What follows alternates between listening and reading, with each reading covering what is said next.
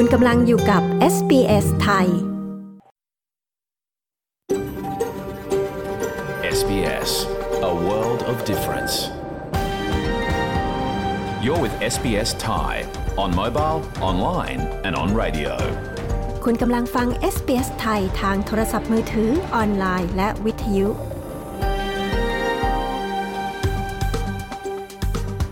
ขอแสดงความขอบคุณเจ้าของดั้งเดิมของดินแดนที่เรากำลังกระจายเสียงจากที่นั่นในวันนี้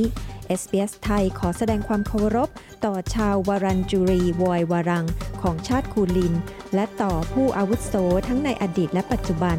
เรายังขอแสดงความขอบคุณเจ้าของดั้งเดิม ของดินแดนชาวอบอริจิน และชาวเกาะทอร์เรสเตรตทั้งหมด ที่คุณกำลังรับฟังเราจากที่นั่นในวันนี้ สวัสดีค่ะ ขอต้อนรับทุกท่านเข้าสู่รายการ SBS ไทยในวันพระหัสบดีที่ 12 พฤษภาคม พุทธศักราช 2565 ดิฉัน ปริสุทธ์สดใสดำเนินรายการนะคะ เรื่องเด่นที่ไม่ควรพลาดคืนนี้มีดังนี้ค่ะ I think both policies have the possibility of improving the situation for a small number of Australians. I think the coalition scheme is larger in terms of number. The Labor's is, is smaller in terms of number, being only capped at 10,000 potential households, but is more generous for those who are lucky enough to take it up. พักการเมืองหลักออกนโยบายด้านที่อยู่อาศัยมาประชันกัน จะเป็นอย่างไรนั้นเรามีรายงานค่ะ บางส่วนเนี่ยครับอดอาหารนะครับบางส่วนเนี่ยก็พิการนะครับเนื่องจากอยู่ในที่ควบคุมในที่จำกัดแขนขาลีดนะครับหรือบางส่วนเนี่ยเจ็บไข้ได้ป่วย แล้วก็บางคนก็เสียชีวิต การเสียชีวิตเนี่ยพ วกแคมป์ต่างๆเนี่ยเขาก็จะใช้วิธีการฝังนำมาให้ฟังกันอีกครั้งพลตำรวจตรีประวีนพงศิรินที่เคยดูแลคดีค้ามนุษย์โรฮิงญา พูดอะไรไว้ตอนมาขอลี้ภัยในออสเตรเลียเมื่อ 7 ปีก่อน พลาดไม่ได้นะคะ แต่ช่วงแรกนี้ขอเชิญรับฟังการสรุปข่าวสั้นวันนี้กันก่อนค่ะ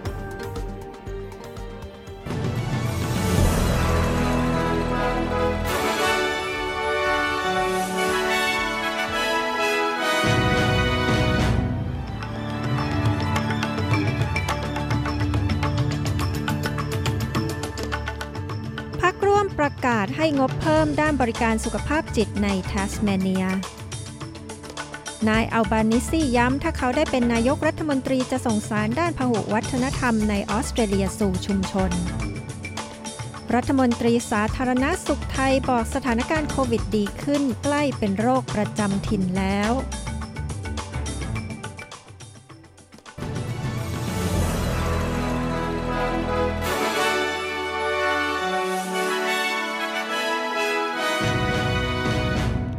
รัฐบาลสหพันธรัฐออสเตรเลียได้ประกาศเพิ่มงบประมาณบริการด้านสุขภาพจิต นายกรัฐมนตรีสกอตต์มอริสันกล่าวว่านี่จะเป็นความร่วมมือระหว่างรัฐบาลสหพันธรัฐ และรัฐบาลทัสเมเนีย ด้วยเงินทุน 55 ล้านดอลลาร์ โดยรัฐบาลสหพันธรัฐจะร่วมให้เงินสมทบ 46 ล้านดอลลาร์ นายมอริสันได้ประกาศนโยบายนี้ในเขตเลือกตั้งบาส ทางตอนเหนือของทัสเมเนีย ซึ่งเป็นที่นั่งที่รัฐบาลถือครองไว้ได้ ด้วยคะแนนเสียงเลือกตั้งที่มากกว่าคู่แข่งเป็นจำนวนน้อยที่สุดในประเทศ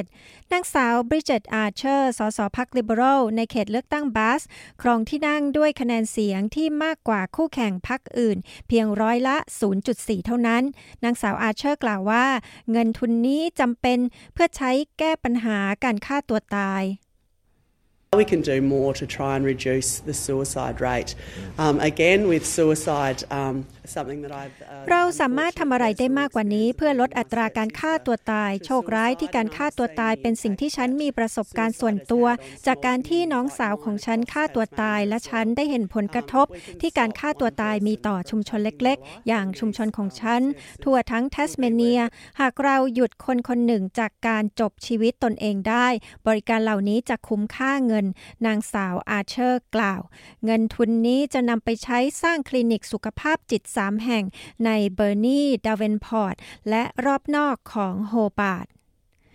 นายจอร์จฟรายเดนเบิร์ก รัฐมนตรีคลังสหพันธรัฐได้กล่าวหานายแอนโทนีอัลบานิซีผู้นำพรรคฝ่ายค้านว่ากำหนดนโยบายทางเศรษฐกิจอย่างกะทันหันโดยไม่ได้คิดรอบคอบ นายอัลบานิซีสนับสนุนการขอขึ้นค่าแรงขั้นต่ำร้อยละ 5.1 เพื่อให้สอดคล้องกับระดับเงินเฟ้อในปัจจุบัน แม้ว่าเขาจะไม่ได้ให้สัญญาจะยื่นเรื่องนี้ ให้คณะกรรมการ Fair Work พิจารณา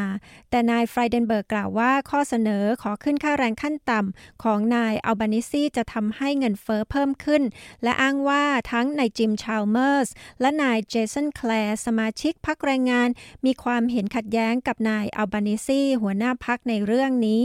นายฟรายเดนเบิร์กกล่าวว่า ควรปล่อยเรื่องนี้ให้คณะกรรมาการ Fair Work พิจารณา และบอกว่านายอัลบานิซีไม่รู้ว่าตัวเองกำลังทำอะไรอยู่ It will be for the Independent Fair Work Commission to make their determination. คณะกรรมาการ Fair Work ซึ่งเป็นองค์กรอิสระจะเป็นผู้ตัดสินใจ ซึ่งนี่เคยเป็นจุดยืนของพรรคแรงงาน จนกระทั่งผู้นำฝ่ายค้าน คิดอะไรขึ้นมาได้กลางอากาศ ทันใดนั้นเขาก็ให้คำมั่นที่จะเพิ่มค่าจ้างร้อยละ 5.1 ผู้คนรู้ดีว่าแอนโทนีอัลบานิซีไม่มีความสามารถพอ ผู้คนรู้ดีว่าเขาไม่เข้าใจเศรษฐกิจ หรือไม่เข้าใจผลที่ตามมาของสิ่งที่เขาจะทำนายฟรายเดนเบิร์กกล่าว ทั้งนี้องค์กรตัวแทนสูงสุดของสหภาพแรงงานในออสเตรเลีย ต้องการให้เพิ่มค่าจ้างขั้นต่ำ 5.5%ขณะที่กลุ่มธุรกิจเสนอเพิ่มค่าจ้างขั้นต่ำ 3% นายแอนโทนี อัลบานิซี ผู้นำพักฝ่ายค้านกล่าวว่า หากเขาได้รับเลือกตั้งเป็นนายกรัฐมนตรี นั่นจะเป็นการส่งสารเกี่ยวกับความหลากหลายทางวัฒนธรรมในออสเตรเลียสู่ชุมชน หากได้รับเลือกตั้ง นายอัลบานิซีจะกลายเป็นนายกรัฐมนตรีคนแรกของออสเตรเลียที่มีภูมิหลังจากชุมชนชาวอิตาลี เขาได้ไปเยือนพื้นที่แกลดสโตนในรัฐควีนสแลนด์พร้อมกับนายเอ็ดฮิวสิกซึ่งมีภูมิหลังเป็นชาวมุสลิมเชื้อสายบอสเนีย และจะเป็นรัฐมนตรีคนแรกในคณะรัฐมนตรีออสเตรเลียที่เป็นชาวมุสลิม หากพรรคแรงงานชนะการเลือกตั้ง นายอัลบานิซีกล่าวว่าเขาได้พูดคุยกับสมาชิกชุมชนชาวออสเตรเลีย เชื้อสายอิตาลี ที่บอกว่าพวกเขาจะลงคะแนนเสียงให้พักแรงงาน They want an Australia that reflects modern Australia. พวกเขาต้องการออสเตรเลียที่สะท้อนถึงออสเตรเลียยุคใหม่ ออสเตรเลียยุคใหม่ประกอบด้วยผู้คนที่มีชื่อว่าฮิวสิกและอัลบานิซีเราเป็นประเทศที่มีความหลากหลาย และการที่ผมมีชื่อที่ไม่ใช่ชื่อแบบชาวอังกฤษ หรือชาวไอริช และผู้นำวุฒิสภาของเราก็เช่นกัน ผมคิดว่านี่จะส่งสารออกไปยังชุมชนหลากวัฒนธรรมในออสเตรเลีย ว่าคุณสามารถบรรลุสิ่งที่หวังอะไรก็ได้ในประเทศนี้ นายอัลบานิซีผู้นำพักแรงงานกล่าว วันนี้มีรายงานจำนวนผู้เสียชีวิตจากโควิด -19 อีก 55 ราย ทั่วประเทศออสเตรเลีย ขณะที่ผู้เชี่ยวชาญเตือนว่าการระบาดของโควิด -19 ยังไม่สิ้นสุดลง สถิติดังกล่าวรวมผู้เสียชีวิตจากโควิด -19 15 รายในรัฐวิกตอเรีย และ 23 รายในรัฐนิวเซาท์เวลส์ ส่วน Western Australia รายงานจำนวนผู้ติดเชื้อรายใหม่รายวันสูงสุดที่ 16,670 รายในวันนี้ รัฐมนตรีสาธารณสุขไทยย้ำสถานการณ์โควิดดีขึ้น เข้าใกล้การเป็นโรคประจำถิ่น แต่ไม่ขอระบุกรอบเวลาชัดเจน พร้อมควบคุมพฤติกรรมนักท่องเที่ยวต่างชาติ ไม่สวมหน้ากากอนามัยนายอนุทิน ชาญวิรกูล รองนายกรัฐมนตรีไทย และรัฐมนตรีว่าการกระทรวงสาธารณสุขกล่าวว่า โควิดในไทยใกล้เข้าสู่การเป็นโรคประจำถิ่นทุกขณะ หลังตัวเลขผู้ป่วยติดเชื้อและตัวเลขอื่นๆ ลดลง และการป่วยติดเชื้อโควิด -19 กำลังเข้าใกล้คล้ายไข้หวัดใหญ่ทุกขณะ ส่วนการเดินทางเข้าประเทศไทย ในอนาคตอาจยกเว้นการลงทะเบียน Thailand Pass ในเวลาที่เหมาะสม เนื่องจากพบว่าการติดเชื้อในผู้เดินทางมีไม่ถึง 10 คน จะมีการผ่อนปลนเพิ่มมากขึ้น เช่นการยกเลิกการลงทะเบียน Thailand Pass นะครับ เมื่อถึงเวลาอันเหมาะสมไม่นานนะครับ เราติดตาม ดูที่หนึ่งอย่างช่วงนี้แล้วก็เริ่มจะมีความมั่นใจเพิ่มมากขึ้นเพราะว่าจำนวนผู้เดินทางเข้ามาในประเทศไทยหลายหมื่นคนต่อวันเนี่ยมีผู้ติดเชื้อเนี่ยประมาณไม่เกิน10คน ก็ต้องถือว่าเป็นเป็นเป็นเราจะนับมาเป็นสาระนัยยะสำคัญไม่ได้เราก็ต้องพยายามที่จะคัดกรองให้ได้ดีที่สุด แล้วจะได้ไม่ไม่เอาคนเพียงสี่ห้าคน หรือคนที่ติดเชื้อเหล่านี้มาทำลายระบบการขับเคลื่อนทางเศรษฐกิจซึ่ง กำลังดำเนินไปได้ด้วยดีนะครับ นายอนุทินกล่าว เขากล่าวต่อไปว่ากำลังปรึกษากับกรมควบคุมโรค เพื่อหามาตรการเปิดผับบาร์และการทำอย่างไรให้มีการสวมหน้ากากอนามัยอย่างต่อเนื่องในกลุ่มนักท่องเที่ยวที่เดินทางเข้าไทย โดยอาจออกเป็นลักษณะมาตรการที่มาควบคุมพฤติกรรม ให้เคร่งครัดการสวมหน้ากากอนามัย ส่วนจำนวนผู้ติดเชื้อโควิด -19 ในไทยวันนี้นั้น พบผู้ติดเชื้อเพิ่ม 8,019 ราย และพบผู้เสียชีวิต 59 ราย นายคิมจองอึนผู้นำเกาหลีเหนือสั่งล็อกดาวน์ทั่วประเทศหลังมีรายงานผู้ติดเชื้อโควิด -19 รายแรกของเกาหลีเหนือ สำนักข่าวกลางของเกาหลีกล่าวว่ามีการระบาดของเชื้อโอมิครอนในกรุงเปียงยางของเกาหลีเหนือ แต่ยังไม่ได้รับการยืนยันจำนวนผู้ติดเชื้อ เกาหลีเหนือไม่มีรายงานการติดเชื้อโควิด -19 ที่นั่นเลยตั้งแต่เริ่มต้นการระบาดของโควิด -19 แม้บางฝ่ายจะสงสัยข้อกล่าวอ้างนี้ นอกจากนี้เกาหลีเหนือยังไม่มีโครงการฉีดวัคซีนต้านโควิด -19 ให้ประชาชน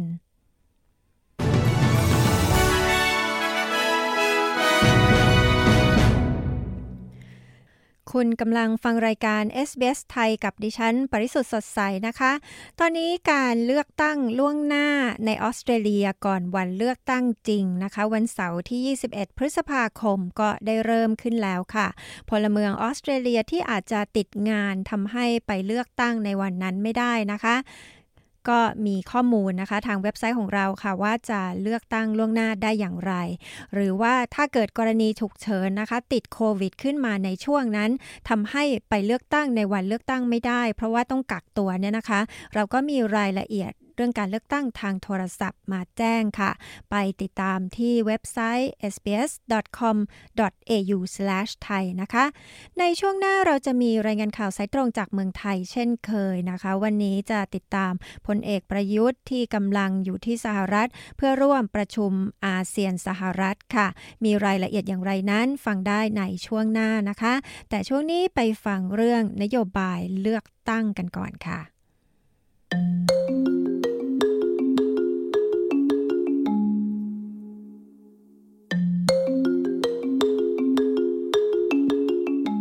ความฝันอันยิ่งใหญ่ของชาวออสเตรเลียที่จะมีบ้านเป็นของตัวเองสักหลัง กลายเป็นประเด็นสำคัญประการหนึ่ง ที่ถูกหยิบยกมาอภิปรายกันในการเลือกตั้งระดับสหพันธรัฐครั้งนี้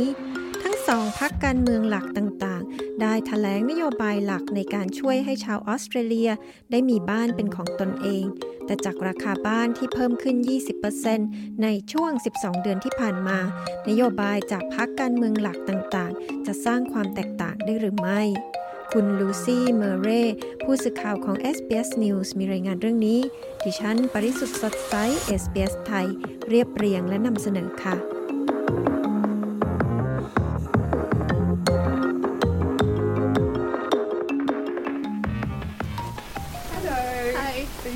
Thank you หลังจากเหน็ดเหนื่อยจากการทำงานมาทั้งวันตอนเย็นคุณอมริต้านายักษ์ก็ขับรถไปดูบ้านที่ประกาศขาย ซึ่งเปิดให้ผู้สนใจซื้อเข้าชมบ้าน เธอกำลังมองหาบ้านสักหลังเพื่อเริ่มสร้างครอบครัว พร้อมมีสนามหลังบ้านสำหรับสุนัขสักตัว แต่ดูเหมือนว่ากำลังยากลำบากขึ้นทุกทีที่จะทำให้ความฝันนี้เป็นจริง คุณนายักษ์อาศัยอยู่ในกรุงแคนเบรา ซึ่งราคาบ้านโดยเฉลี่ยพุ่งทะลุ 1 ล้านดอลลาร์ไปแล้ว The deposit is the main issue. The housing market is just เงินดาวเป็นปัญหาหลักแล้วราคาบ้านก็เช่นกัน ตลาดที่อยู่อาศัยมันน่าขันมากตอนนี้ ถ้าจะพูดก็คือว่ามันแพงมากๆ คุณนายักษ์กล่าว ที่อยู่อาศัยได้กลายเป็นประเด็นสำคัญของการเลือกตั้งสหพันธรัฐปี 2022 พักการเมืองหลักทั้งสองพักต่างวางนโยบายที่มุ่งช่วยเหลือประชาชนให้ก้าวเข้าสู่ตลาดอสังหาริมทรัพย์ได้ ด้วยเงินมัดจำหรือเงินดาวบ้านที่ต่ำกว่าพักร่วมมีโครงการ New Home Guarantee Scheme หรือโครงการรับประกันบ้านใหม่ ซึ่งดำเนินการแล้วขณะนี้หลังจากเปิดตัวในปี 2020 โครงการนี้มีโคต้าให้ความช่วยเหลือแก่ประชาชน 50,000 สิทธิ์ต่อปีสำหรับผู้ที่มีรายได้ไม่เกิน 125,000 ดอลลาร์สำหรับคนโสด หรือมีรายได้ไม่เกิน 200,000 ดอลลาร์สำหรับคู่ครองแต่ละคู่ ภายใต้โครงการนี้ผู้ซื้อบ้านหลังแรกจะต้องจ่ายเงินมัดจำหรือเงินดาวบ้าน เพียง 5%ของราคาบ้าน รัฐบาลจะเป็นผู้รับประกันเงินกู้ เพื่อช่วยให้ผู้ซื้อบ้านไม่ต้องจ่าย Lenders Mortgage Insurance หรือค่าประกันสินเชื่อที่อยู่อาศัยของผู้ให้กู้ ซึ่งคิดเป็นเงินราว 30,000 ดอลลาร์สำหรับราคาบ้าน 700,000 ดอลลาร์ด้านพักแรงงานก็มีแผนที่จะคงนโยบายนี้ไว้ และจะจัดให้มีโครงการช่วยเหลือโครงการที่ 2 เพิ่มเข้ามา โดยจะใช้ชื่อว่า โครงการ Help to Buy หรือโครงการช่วยซื้อ โครงการนี้จะมีโคต้าให้ความช่วยเหลือแก่ประชาชน 10,000 สิทธิ์ต่อปีสำหรับผู้ที่มีรายได้น้อยกว่า 90,000 ดอลลาร์สำหรับคนโสด และมีรายได้ไม่เกิน 120,000 ดอลลาร์สำหรับคู่ครองแต่ละคู่โดยผู้ซื้อบ้านจะจ่ายเงินมัดจำหรือเงินดาวบ้าน 2%ของราคาบ้าน ผู้ซื้อไม่ต้องจ่าย Lenders Mortgage Insurance หรือค่าประกันสินเชื่อที่อยู่อาศัยของผู้ให้กู้ เนื่องจากภายใต้โครงการนี้ รัฐบาลจะมีสัดส่วนการถือหุ้น 30-40%ในอสังหาริมทรัพย์ที่ซื้อผู้ซื้อจะมีจำนวนเงินกู้เพื่อซื้อบ้านเป็นจำนวนที่ต่ำกว่า และจ่ายดอกเบี้ยต่ำกว่า เนื่องจากพวกเขากู้เงินจากธนาคารเป็นจำนวนที่น้อยกว่า I think the coalition scheme is larger in terms of number.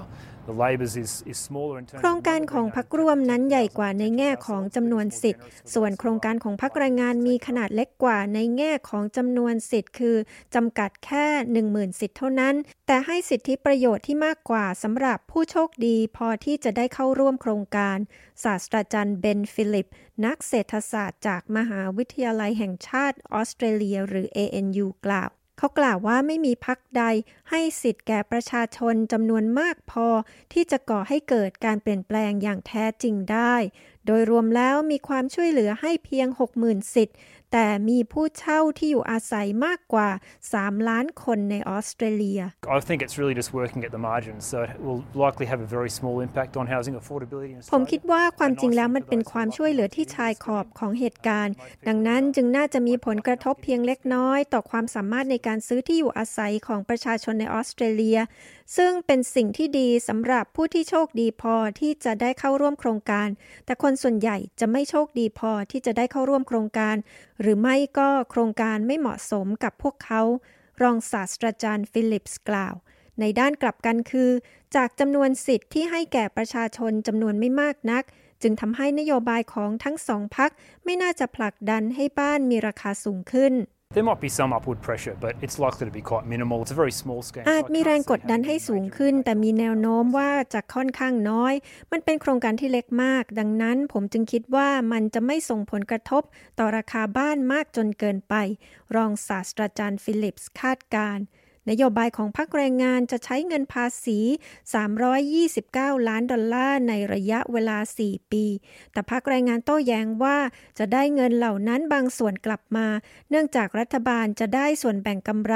เมื่อมีการขายบ้านแต่นโยบายของพรรคร่วมถูกระบุอยู่ในร่างงบประมาณแผ่นดิน ที่จำนวนงบประมาณ 8.6 ล้านดอลลาร์ โดยจำกัดอยู่เฉพาะค่าบริหารจัดการโครงการ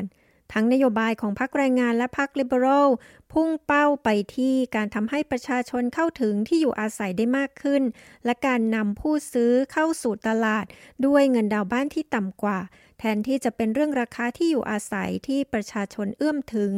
ทั้งสองพักไม่ได้พยายามที่จะทำให้บ้านมีราคาต่ำลง เนื่องจากนั่นจะส่งผลกระทบต่อชาวออสเตรเลีย 2 ใน 3 ที่มีบ้านเป็นของตัวเองอยู่แล้ว โดยเฉพาะอย่างยิ่งเมื่ออัตราดอกเบี้ย คาดว่าจะเพิ่มขึ้นอีกครั้ง With interest rates on the way up, that might be one way to uh, to lowering house prices, and that's that's good for some people who ด้วยอัตราดอกเบี้ยที่อยู่ในช่วงขาขึ้น ซึ่งอาจเป็นวิธีหนึ่งในการลดราคาบ้าน ซึ่งดีสำหรับบางคนที่มีเงินมัดจำในจำนวนที่เหมาะสมอยู่แล้ว แต่สำหรับผู้ที่มีรายได้น้อยนี่ค่อนข้างท้าทายในแง่ของจำนวนเงินที่จะต้องชำระคืนที่สูงขึ้น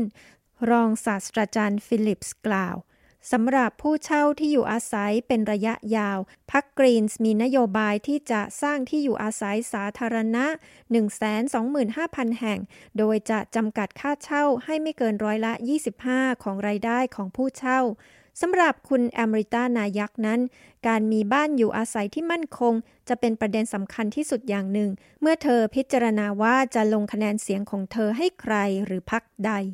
Uh, housing policy would be the one of the priority, I think top three, I would say. นโยบายด้านที่อยู่อาศัยจะเป็นหนึ่งในประเด็นสำคัญอันดับต้นๆ คงเป็นหนึ่งในสามลำดับแรก คุณนายักษ์ผู้มีสิทธิ์ออกเสียงเลือกตั้งผู้นี้กล่าว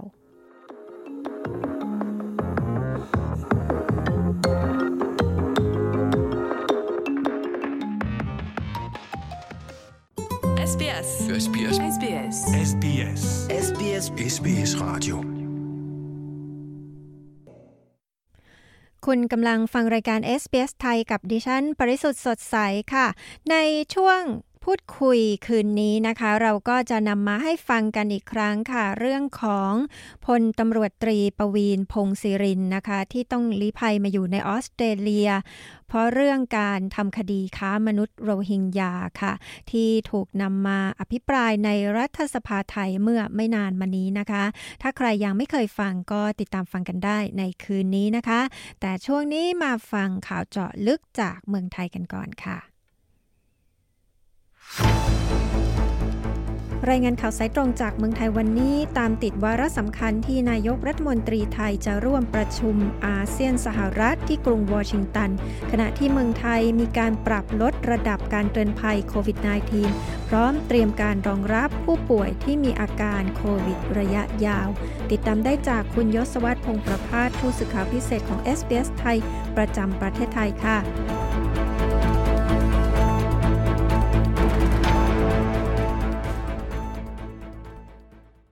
สวัสดีค่ะ คุณยศวัตรนายกรัฐมนตรีไทยร่วมกับผู้นำชาติอาเซียน เตรียมประชุมร่วมอาเซียนสหรัฐที่กรุงวอชิงตัน มีวาระสำคัญอย่างไรคะพลเอกประยุทธ์จันโอชา นายกรัฐมนตรีและรัฐมนตรีว่าการกระทรวงกลาโหมของไทยเดินทางถึงกรุงวอชิงตันแล้วครับ เพื่อเตรียมประชุมอาเซียนสหรัฐสมัยพิเศษ ซึ่งเป็นวาระครบรอบ 45 ปีความสัมพันธ์อาเซียนสหรัฐ การประชุมครั้งนี้เลื่อนมาจากเดือนมีนาคมที่ผ่านมา ซึ่งเป็นฝ่ายอาเซียนที่ขอเลื่อน เพราะว่ามีสมาชิกอาเซียนบางประเทศไม่สะดวกในวันดังกล่าว ผลลัพธ์สำคัญจะมีการลงนามแถลงการวิสัยทัศน์ร่วม เพื่อขับเคลื่อนความสัมพันธ์ ส่งเสริมความร่วมมือระหว่างกันในแก่การต่อสู้กับการแพร่ระบาดของโรคโควิด -19 เช่น การร่วมลงทุนในอุตสาหกรรม ด้านเภสัชกรรม การร่วมผลิตวัคซีน เพื่อรับมือกับภาวะฉุกเฉินด้านสาธารณสุข มีรายงานว่านายไบเดนประกาศจะมอบความช่วยเหลือกับอาเซียน มูลค่าประมาณ 100 ล้านดอลลาร์สหรัฐในการต่อสู้กับโควิด -19 รวมถึงจะมีความร่วมมือด้านความมั่นคงทางสุขภาพ การใช้สำหรับการรับมือกับภาวะโรคร้อน การสนับสนุนการขยายตัวทางเศรษฐกิจ และการสร้างความเท่าเทียมทางเพศส่วนกำหนดการที่สำคัญของนายกรัฐมนตรีของไทย จะได้พบหารือกับผู้นำสมาชิกอาเซียน และผู้นำผู้แทนระดับสูงของสหรัฐ เพื่อผลักดันความร่วมมือการขับเคลื่อนการฟื้นฟู และการเติบโตอย่างยั่งยืนของภูมิภาค ในยุคหลังโควิด -19 รวมถึงเป็นโอกาสในการขับเคลื่อนการที่ไทยจะเป็นเจ้าภาพจัดประชุมความร่วมมือ ทางเศรษฐกิจเอเชียแปซิฟิกหรือเอเปกในปีนี้ รวมทั้งพบปะหารือกับนายลอยออสติน รัฐมนตรีกลาโหมสหรัฐ ซึ่งนะครับในโอกาสนี้นายกรัฐมนตรีจะได้มีโอกาสพบปะกับตัวแทนชุมชนไทย และเจ้าหน้าที่หน่วยราชการของไทยในสหรัฐด้วย แต่ว่ามีประเด็นที่สื่อจับตาคือท่าทีของสหรัฐต่ออาเซียน และจุดยืนของอาเซียนในประเด็นสงครามยูเครนรัสเซีย รวมทั้งท่าทีของอาเซียนต่อจีนด้วย ซึ่งนักวิเคราะห์หลายฝ่ายต่างมองกันว่า อเมริกาอาจจะใช้โอกาสนี้ใช้เวทีนี้กดดันกลุ่มอาเซียน ให้เข้าข้างตะวันตกในกรณียูเครน รวมถึงหวังใช้อาเซียนมาคานอำนาจต่อจีนด้วยส่วนท่าทีของไทยมีรายงานว่านายกรัฐมนตรีกำชับหน่วยงานที่เกี่ยวข้องในการประชุมครั้งนี้ ให้ดูในภาพรวมการเมืองระหว่างประเทศ ทั้งเรื่องสงครามระหว่าง ยูเครนกับรัสเซีย โดยไทยต้องไม่ตกเป็นเครื่องมือของฝ่ายใดฝ่ายหนึ่ง เพราะว่าท่าทีและความใกล้ชิดที่แสดงออกไป อาจถูกโยงไปว่าอยู่กับประเทศไหน จึงต้องระมัดระวังในภาพรวมนอกจากนี้นายกยังให้สัมภาษณ์สื่อก่อนเดินทางด้วยว่าการประชุมรอบนี้ เป็นการประชุมปกติ เหมือนการประชุมอาเซียนญี่ปุ่น อาเซียนจีน และประชุมอาเซียนสหรัฐ เพียงแต่ว่าช่วงนี้เกิดเหตุการณ์สถานการณ์สงคราม ก็ถือเป็นเรื่องสถานการณ์ในภูมิภาค ซึ่งในที่ประชุมคงจะมีการแสดงความคิดเห็นกันอยู่บ้าง แต่ไทยเองไม่ได้มีการไปเลือกอะไรกับใครอยู่แล้วไทยปรับลดระดับการเตือนภัยโควิด -19 และพร้อมแล้วกับการเตรียมเปิดเทอมให้มีการเรียนการสอนที่โรงเรียนเต็มรูปแบบในสัปดาห์หน้า มีมาตรการในการป้องกันโควิด -19 อย่างไรคะ สถานการณ์โควิด -19 ของประเทศไทยช่วงนี้อยู่ในช่วงขาลง ทั้งตัวเลขผู้ติดเชื้อเสียชีวิต และผู้ป่วยอาการรุนแรง ก็เป็นไปตามแผนที่วางไว้ในการประกาศให้โควิด เป็นโรคประจำถิ่นกรกฎาคมนี้ เพื่อให้ประชาชนกลับมาใช้ชีวิตเป็นปกติให้มากที่สุด ขณะนี้กระทรวงสาธารณสุขเองปรับลดระดับการเตือนภัยโรคโควิด จากระดับ 4 หรือระดับ 3 ทุกจังหวัด โดยนายแพทย์โอภาสการกวินพงศ์อธิบดีกรมควบคุมโรคอธิบายว่า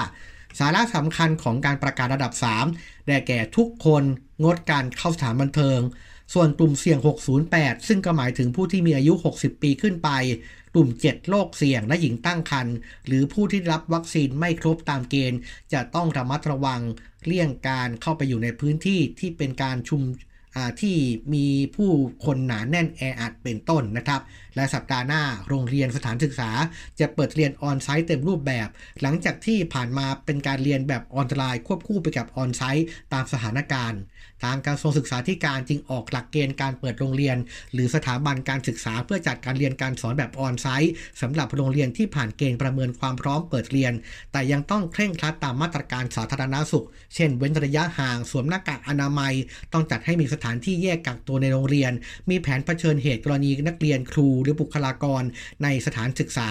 มีการติดเชื้อ และมีความร่วมมือกับสถานพยาบาลเครือข่ายในพื้นที่ที่จะดูแลอย่างใกล้ชิด ขณะที่สำนักงานคณะกรรมการอาหารและยา อนุมัติขยายทะเบียนอายุการใช้งานวัคซีน 2 ชนิดด้วยกัน ได้แก่วัคซีน Covovax ให้ครอบคลุมเด็ก 12 ปีขึ้นไป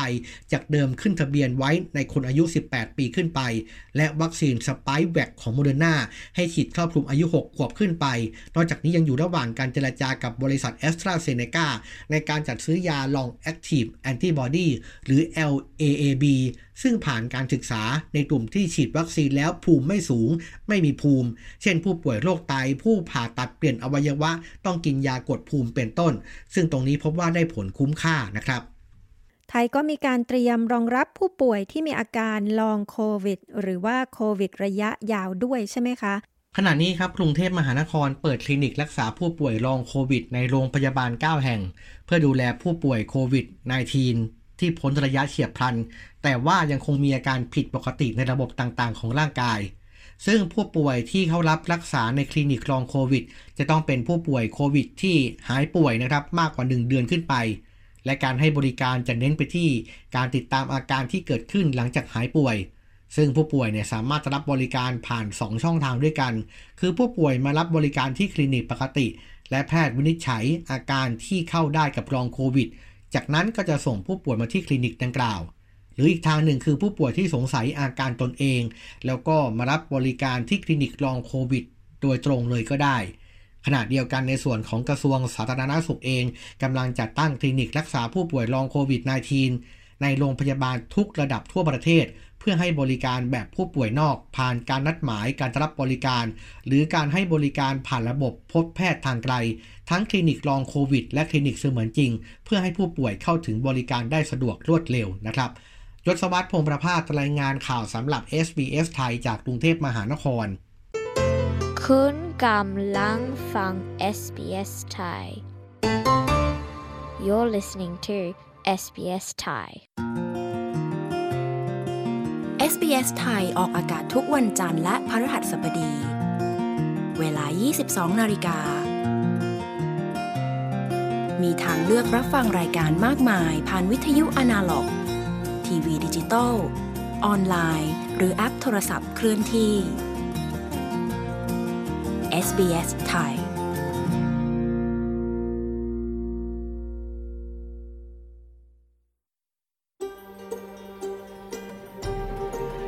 SBS ไทยทางโทรศัพท์มือถือ ออนไลน์ และทางวิทยุ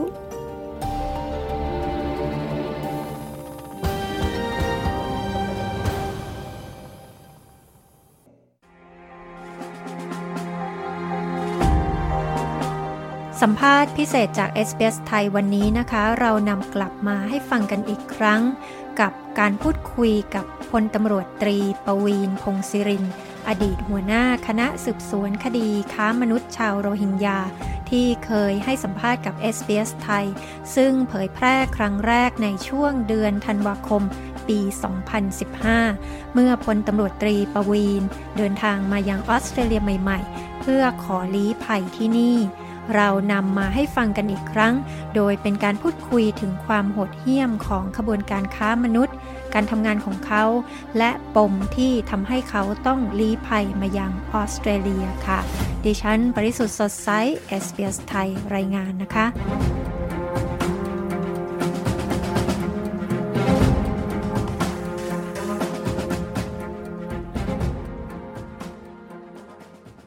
สวัสดีครับท่านผู้ฟังครับ ท่านเป็นหัวหน้าชุดสอบสวนการค้ามนุษย์โรฮิงญาเนี่ยได้มาทำหน้าที่ตรงนี้นี่เริ่มตั้งแต่เมื่อไหร่อะคะ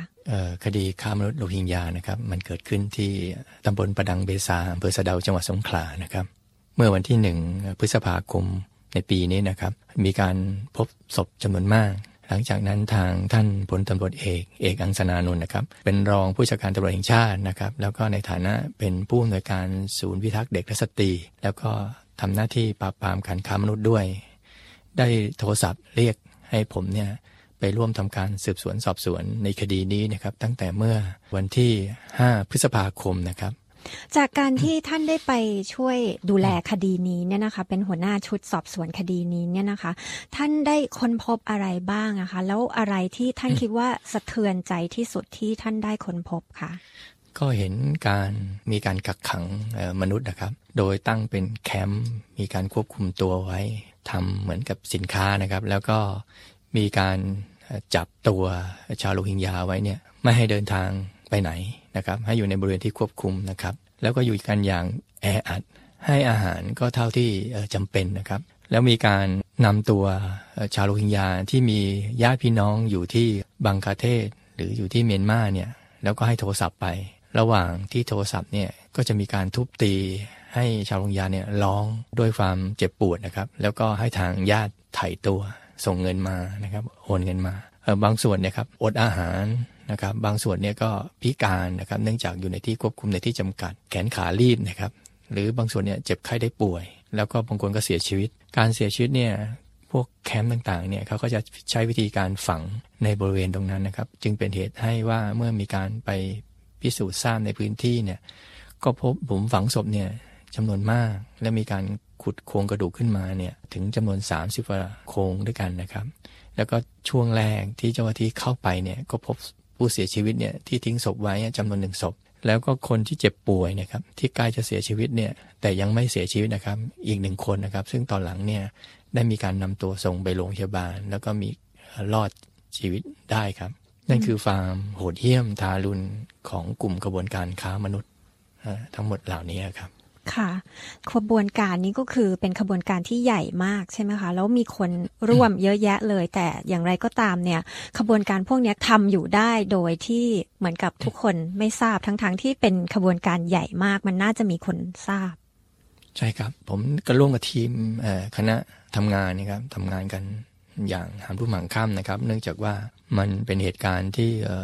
เศร้าสลดเสียใจกันนะครับ แล้วก็ช็อกกับคนทั้งประเทศ แล้วก็ถือว่าการค้ามนุษย์เนี่ยเป็นวาระแห่งชาติด้วย ที่ทางรัฐบาลประกาศยืนยันให้ดำเนินการอย่างเต็มที่นะครับ เราก็ลงไปทำการสืบสวนสอบสวนจนกระทั่งทราบนะครับว่ากระบวนการเหล่านี้มีการขนชาวโรฮิงญาเนี่ยโดยทางเรือตั้งแต่น่านน้าในประเทศบังคาเทศ แล้วก็ประเทศเมียนมาขนมาจากพื้นที่นี้แล้วเข้ามาทางเข้าทางไทยนะครับ ที่จังหวัดระนองพังงา แล้วก็บางส่วนที่สตูล แล้วก็ใช้การขนลักษณะเนี่ยขึ้นรถยนต์กระบะลำเลียงมาเรื่อย แล้วก็ไปกักขังกันที่บนป่าเทือกเขาแก้วที่ตำบลประดังเบซาบริเวณที่พบแคมป์นี่แหละครับ เพื่อที่จะส่งบุคคลเหล่านี้ชาวโรฮิงญาเนี่ยไปยังประเทศมาเลเซีย ซึ่งมีในหน้าเนี่ยเขาต้องการไปใช้แรงงาน ทั้งในสวนยาง ในสวนปาล์มแล้วก็ในเรือประมงครับ จากที่เราได้ทราบเนี่ยก็มีการออกหมายจับ 153 หมายจับเนี่ยคนที่ออกหมายจับเนี่ยเป็นคนที่อยู่เป็นเหมือนกับว่าเป็นผู้บงการในระดับสูงของขบวนการนี้หรืออยังคะบุคคลเหล่านั้นนะคะก็จากการที่ออกหมายจับได้ถึง 153 รายนะครับในคดีค้ามนุษย์เนี่ยนะครับ เป็นผู้ที่กระทำความผิดในหลายระดับด้วยกัน ตั้งแต่คนที่ร่วมอยู่เป็นหัวหน้าเครือข่าย คือเครือข่ายเราเนี่ยนะมันจะเป็นอย่างนี้นะครับว่า เครือข่ายที่จังหวัดละนองนะเครือข่ายที่จังหวัดสตูล เครือข่ายที่จังหวัดสงขลาที่อำเภอสะเดาตำบลประดังเบซานะครับ เครือข่ายเราเนี่ยจะเชื่อมโยงกัน แล้วก็จะมีกลุ่มพวกในหน้าคอยติดต่อไปยังบังคาเทศ ไปที่เมียนมาเนี่ยที่รัฐอารากันหรือยักไข่นะครับให้เอานำตัวชาวโรฮิงญาเนี่ยขึ้นมาที่เรือ กลุ่มบุคคลเหล่านี้ก็จะแบ่งแยกหน้าที่การทำงานนะครับเช่น พวกในหน้าก็ไปติดต่อมาพวกโรฮิงญาเนี่ยบางคนก็สมัครใจที่จะมาลงเรือเล็กแล้วมาขึ้นเรือใหญ่ เรือใหญ่ก็จะจอดรอยลำอยู่ที่กลางทะเลนะครับรอคนจำนวนมาก200ถึง500 คนเนี่ยเรือเนี่ยก็จะเคลื่อนมาที่จังหวัดระนองแล้วก็พังงาดังนั้นเนี่ยคนที่ทำงานเนี่ยก็จะมีทั้งพวก เป็นไตเรือ เจ้าของเรือ เป็นช่างเครื่อง เป็นผู้ควบคุมชาวโรฮิงญาที่อยู่ในเรือ แล้วก็เรือเล็กที่ไปถ่ายคนโรฮิงญาเนี่ยออกจากเรือใหญ่ แล้วมาขึ้นฝั่ง อาจจะไปพักพิงในป่าละเมาะตามเกาะแก่งต่างๆ จนกระทั่งเห็นว่าเหมาะเหมาะสมควรแล้วติดต่ออะไรเรียบร้อยแล้ว ก็จะขึ้นรถยนต์กระบะบรรทุกตามถนนเส้นทางของทางใต้นะครับ ไปถึงอำเภอสะเดาที่ประดังเบซาเพื่อเข้าค่าย ดังนั้นเนี่ยก็จะมีกลุ่มกระบวนการเหล่านี้อยู่ในหลายระดับด้วยกัน ทั้งคนคุมแคมป์นะครับ คนเฝ้าของพวกเราชาวโรฮิงญาเหล่านี้ คนที่ส่งสเสบียง คนขับรถ แล้วก็มีตัวการใหญ่คอยบงการทั้งนักการเมืองท้องถิ่น เช่น เป็นนายกเทศมนตรีที่ปาดังเบซารองนายก หรืออดีตนายกองค์การบริหารส่วนจังหวัดที่สตูลนะครับ หรือพวกนายกอบตอของตำบลปุยู ที่จังหวัดสตูลนะครับ ที่ระนองเนี่ยก็จะมีเจ้าของเรือแพปลานะครับ ที่มีการดัดแปลงเรือประมงเนี่ยเป็นเรือที่สำหรับขนมนุษย์ ทั้งหมดเนี่ยเครือข่ายเหล่านี้จะเชื่อมโยงกันทั้งหมดมีการติดต่อแบ่งหน้าที่การทำงานตอนนี้กลุ่มกระบวนการเครือข่ายเหล่านี้จะขนคนเนี่ยจำนวนมากๆเนี่ยไม่ได้ เพราะว่าพวกโรฮิงญาเนี่ยได้มีการขนคนมาเนี่ยไม่ใช่ในระยะที่ผ่านมานี้ แต่เป็นระยะเวลาหลายปีแล้ว ถ้าเจ้าหน้าที่เนี่ยไม่อนุญาตเนี่ย หรือไม่รู้เห็นเป็นใจเนี่ยคงทำไม่ได้ ดังนั้นเนี่ยก็จะมีเจ้าที่ทางฝ่ายทหารบ้างตำรวจบ้างที่ไม่ดีนะครับ หรือเจ้าที่ทางฝ่ายปกครองไม่ว่าจะเป็นกำนันผู้ใหญ่บ้าน หรือบางส่วนเนี่ยที่เรายังไม่มีพยานหลักฐานที่จะนำตัวมาดำเนินคดีเนี่ยก็ร่วมกันกระทำความผิด เป็นขบวนการในลักษณะแบบนี้แหละครับ เพราะฉะนั้นท่านเชื่อว่าที่จับได้นี่ก็คือส่วนหนึ่ง แต่ว่าคิดว่าน่าจะยังมีผู้บงการที่มีอำนาจ มากกว่า หรือว่าสูงกว่ายังคงอาจจะลอยนวลอยู่ เออน่าจะเป็นเช่นนั้นนะครับ เนื่องจากว่าการค้ามนุษย์เนี่ยก็ทำกันมาไม่ใช่ว่าปีสองปีเนี่ยตามที่เขาตรวจสอบกันมาเนี่ยคนที่เข้าไปติดตามนะครับ เป็นระยะเวลาหลายปีแล้ว แล้วขนเข้ามาเนี่ยไม่ใช่จำนวนน้อยๆนะครับ ไม่ใช่เป็นพันแต่เป็นหมื่น น่าจะถึงแสนฝักคนด้วยซ้ำไปจำนวนคนขนาดเนี่ย คนถ้าหากไม่มีอิทธิพลจริง ๆ นะครับ ไม่มีหน้าที่อะไรจริง ๆ นะครับ ไม่ร่วมกันเป็นกระบวนการจริง ๆ เนี่ยคนไม่ได้นะครับ แล้วก็ชาวโรฮิงญาแต่ละคนเนี่ยก็มีค่าค่าตัวค่าหัวเนี่ย คนหนึ่งเนี่ยก็อาจจะหกหมื่นถึงเจ็ดหมื่นบาทนะครับ แล้วถ้าเรียกค่าถ่ายได้เนี่ยก็สามารถเรียกอีกเป็นแสน แล้วเงินจำนวนเนี่ยคูณกับจำนวนคนเข้าไปเนี่ยเรือลำหนึ่งเนี่ยตกจำนวนหลายล้านบาท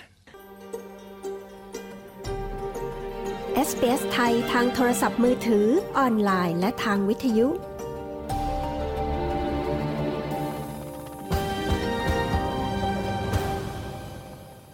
จากการที่ท่านเนี่ยไม่ได้ดูแลตรงนั้นแล้วเนี่ยนะคะแล้วก็ได้ลาออกจากทางราชการมาแล้วด้วย ท่านคิดว่า การที่จะดำเนินคดีกับผู้ที่เราได้ออกหมายจับมา แล้วก็ได้ได้มีการจะขึ้นศาลกันเนี่ยนะคะ คิดว่าการดำเนินคดีในส่วนนั้นเนี่ยจะสามารถเป็นไปได้อย่างราบรื่น แล้วก็มีประสิทธิภาพอย่างที่ท่านคาดหวังไว้หรือเปล่าคะถึงแม้ว่าจะไม่มีผมในทีมแล้วนะครับ แต่ผมก็เชื่อว่าเจ้าหน้าที่ในส่วนที่เหลือนะครับ ก็คงจะพยายามผลักดัน ให้งานเนี่ยมันประสบความสำเร็จ แต่จะมีประสิทธิภาพมากน้อยขนาดไหนนั้น เราคงจะไม่สามารถจะคาดการได้นะครับ ทั้งนี้ก็เนื่องจากว่าคนที่มาทำคดีค้ามนุษย์เนี่ยจะเห็นเลยว่าท่านเอกเนี่ยก็ไม่สามารถเป็นตำรวจได้ ผมเองเนี่ยถูกย้ายไปในที่อันไม่อยากจะไปนะครับ แล้วก็ในที่สุดก็ผมก็ต้องออกมากำลังใจและขวัญของทีมทำงานเนี่ยแน่นอนก็จะกระทบแน่นอนรวมทั้งพยานต่างๆเนี่ย เราจะต้องกำกับและควบคุมดูแลนะครับ ให้พยานเหล่านี้เบิกความให้เป็นประโยชน์ตามความจริงให้มากสุดเนี่ยจะดำเนินการไปตามที่เราตั้งใจหรือเปล่านั้น เป็นเรื่องที่จะต้องน่าห่วงใยเป็นอย่างยิ่ง ไม่ต้องไปหวังว่าจะไปขยายจากกลุ่มเพิ่มเติมนะเอาเฉพาะเท่าที่มีอยู่เนี่ยก็ต้องเฝ้าติดตามเลยละครับ สำหรับตัวท่านเองเนี่ยนะคะ ที่บอกว่าท่านถูกย้ายไปสามจังหวัดชายแดนภาคใต้ ซึ่งท่านคิดว่าไม่เป็นธรรมเนี่ยท่านมีความหวั่นเกรงยังไงบ้างคะแล้วทางท่านนายกประยุทธ์เนี่ยก็บอกว่าคนดีทำความดีก็ไม่เห็นจะต้องกลัวอะไรสำหรับตัวท่านเนี่ยคิดเรื่องนี้ยังไงคะผมเนี่ยเข้ามารับผิดชอบตรงส่วนเนี่ยในคดีเนี่ยเนื่องจากผู้ข้าบัญชาสั่งให้มา ก็ตั้งใจทำแล้วพอทำแล้วเนี่ยมันมีภาระที่จะต้องรับผิดชอบต่อเนื่อง จะต้องควบคุมการสอบสวน และการสืบสวนเนี่ยให้เป็นไปด้วยความเรียบร้อย ต้องร่วมมือกับทางอายการและศาลนะครับในการดูแลพยานต่างๆ เหล่านี้ให้เบิกความได้ตามที่เราได้รวบรวมหลักฐานมา เพื่อให้คดีเนี่ยมันสำเร็จผล แล้วคดีนี้เป็นคดีที่ใหญ่มาก เป็นประวัติศาสตร์ของสำนักงงานตำรวจชาติ เป็นประวัติศาสตร์ของสำนักงงานอายการสูงสุด และเป็นประวัติศาสตร์ของประเทศไทย ภาระตรงส่วนนี้มันหนักมากนะครับที่จะต้องดำเนินการ แต่ไม่เข้าใจเหตุผลที่ทำไมต้องเอาผมไปอยู่ใน 3 จังหวัดชายแดนภาคใต้ ซึ่งตรงส่วนนั้นน่ะทำให้ดูแลตรงนั้นก็เออก็ไม่ได้ แล้วก็ผมก็ไม่มีความถนัดตรงส่วนนั้นเลย ไม่เคยไปอยู่นะครับขณะเดียวกันเนี่ยการมาทำคดีเนี่ยมีการจับกลุ่มผู้มีอิทธิพลจำนวนมาก ทั้งเจ้าที่ของรัฐที่มีอาวุธมีกำลัง ทั้งนักการเมืองท้องถิ่น ทั้งนักพ่อค้านักธุรกิจ พวกเหล่านี้มีสมัครพรรคพวกมาก เขาย่อมหาเล่นงานได้ผมได้ตลอดเวลาในพื้นที่ตรงส่วนนั้น ประกอบกับการแต่งตั้งโยกย้ายกันเนี่ยมันไม่มีเหตุผลนะครับ มติของคลมเนี่ยคณะรัฐมนตรีเนี่ยมติคณะรัฐมนตรีเนี่ยกำหนดไว้ว่าผู้ที่จะไปอยู่สามจังหวัดชายแดนภาคใต้ต้องสมัครใจไป ผมไม่ได้สมัครใจไป เพราะเนื่องจากมีภารกิจตรงส่วนนี้การแต่งตั้งครั้งนี้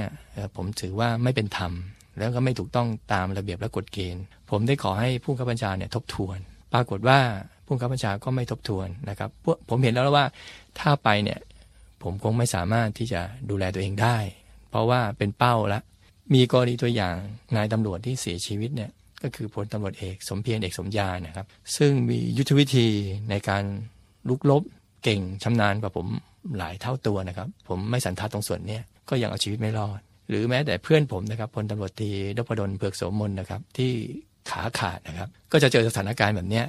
ผมไม่อยากให้มีประวัติศาสตร์ซ้ำรอยนะครับ ผมจึงเลือกที่จะลาออกนะครับ และเห็นว่าไม่มีความยุติธรรมต่อการทำหน้าที่นะครับ การในการแต่งตั้งยกย้าย พื้นที่ที่มีการค้ามนุษย์รุนแรงมากนะครับ เช่นที่ประดังเบซานะครับ สงขลาที่พังงาเนี่ยปรากฏว่านายตำรวจเนี่ยได้รับการปูบำเหน็จเลื่อนตำแหน่งให้สูงขึ้น นะครับ เช่น คนที่รับผิดชอบประดังเบซาในขณะนั้นนะครับ ไปเป็นผู้การจังหวัดสมุทรปราการ ผู้การจังหวัดสงขลาไปเป็นผู้การจังหวัดชนบุรี หรือผู้การจังหวัดพังงานะครับที่มี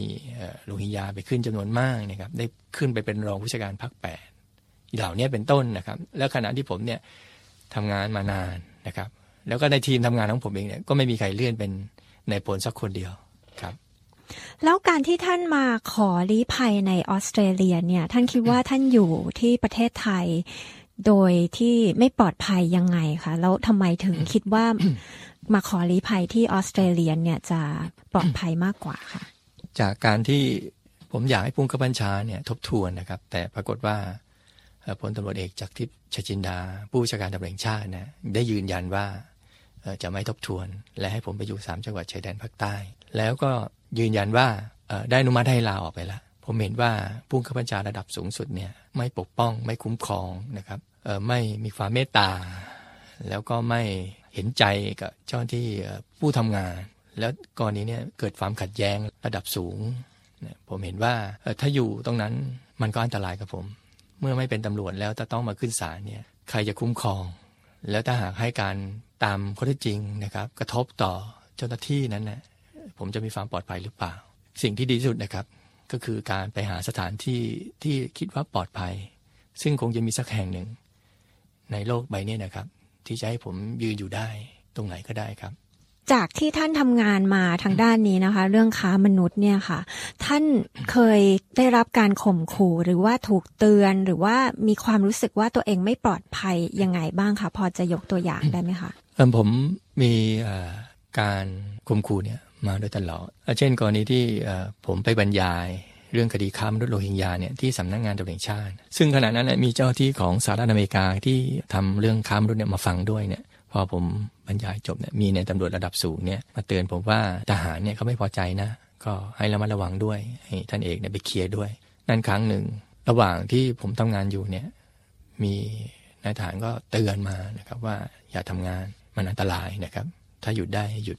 และการออกหมายจับทหารเนี่ยเป็นเรื่องที่ผู้ข้าบัญชาหลายฝ่ายเนี่ยไม่อยากให้ทำก็มันอีกหลายเรื่องนะครับที่ที่เรารู้แล้วละที่ผมทำงานมานานเนี่ยมันอันตราย แต่เนื่องจากเนี่ยในครั้งแรกที่อธิบายว่าเราเข้าใจว่ามันเป็นวาระแห่งชาติ แล้วเราตามทำตามพยานหลักฐาน แต่ที่สุดเนี่ยก็มาเจออันตราย เช่นนี้ซะเองครับ ท่านรู้สึกยังไงอะคะที่ ท่านทำงานด้วยความบริสุทธิ์ใจ แล้วก็ตั้งใจทำงาน เพื่อสนองนโยบายที่บอกว่าเป็นวาระแห่งชาติในเรื่องการค้ามนุษย์เนี่ยนะคะ แต่สุดท้ายแล้วเนี่ยท่านก็ต้องกลับมาตกที่นั่งลำบาก แล้วก็ต้องมาขอรีภัยในต่างประเทศอย่างเงี้ยค่ะ ผมเสียใจนะครับว่าทำไมผมถึงไม่ได้เป็นตำรวจต่อไป ผมยังอยากเป็นตำรวจนะครับ คิดว่าถ้าถ้าผมทำเนี่ย คงจะเป็นประโยชน์ต่อประเทศชาตินะครับอ่อตอนนี้เมื่อเป็นลักษณะแบบนี้ผมก็เสียใจนะครับ แล้วก็ไม่เคยวางแผนในในชีวิตมาก่อนว่า ผมจะเจอเหตุการณ์แบบนี้ครับล่าสุดนะคะหลังจากที่กรณีของพลตำรวจตรีประวีนถูกหยิบยกไปกล่าวถึงในสภาผู้แทนราษฎร โดยนายรังสิมันโรม สสบัญชีรายชื่อพักก้าวไกล ในวันที่ 18 กุมภาพันธ์ ปีนี้ หลังจากนั้นในวันที่ 21 กุมภาพันธ์พลเอกประยุทธ์จันโอชานายกรัฐมนตรีก็กล่าวเกี่ยวกับพลตำรวจตรีปวีนที่ได้กล่าวหาว่ามีการข่มขู่และแทรกแซงการทำงานของเขาจากผู้มีอำนาจนะคะ ทางพลเอกประยุทธ์จันโอชาก็กล่าวถึงประเด็นนี้ โดยบอกว่าเครื่องหมายคำพูดนะคะ เขามีคดีอะไรหรือก็ไปร้องทุกมา ผมไม่ได้ขอให้เขาออกไปไม่ใช่หรือ เขาออกไปเองไม่ใช่หรือ ใครจะไปทำอะไรเขาได้ บ้านเมืองมีคือมีแปรมีกฎหมายอยู่พลเอกประยุทธ์จันโอชากล่าวค่ะ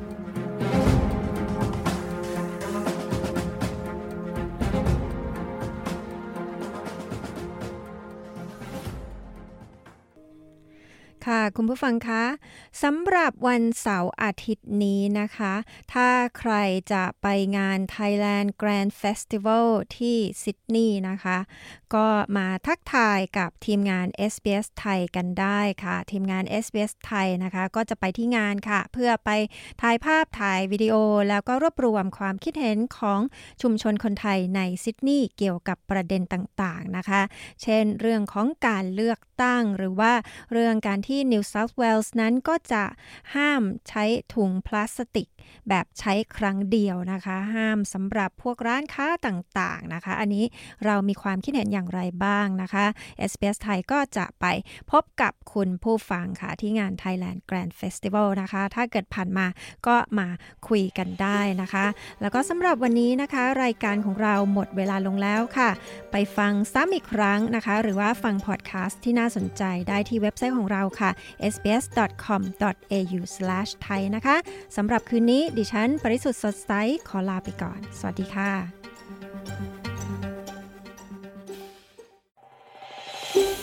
ต้องการฟังเรื่องราวน่าสนใจแบบนี้อีกใช่ไหม ฟังได้ทาง Apple Podcast Google Podcast Spotify หรือที่อื่น ๆ ที่คุณฟัง podcast ของคุณ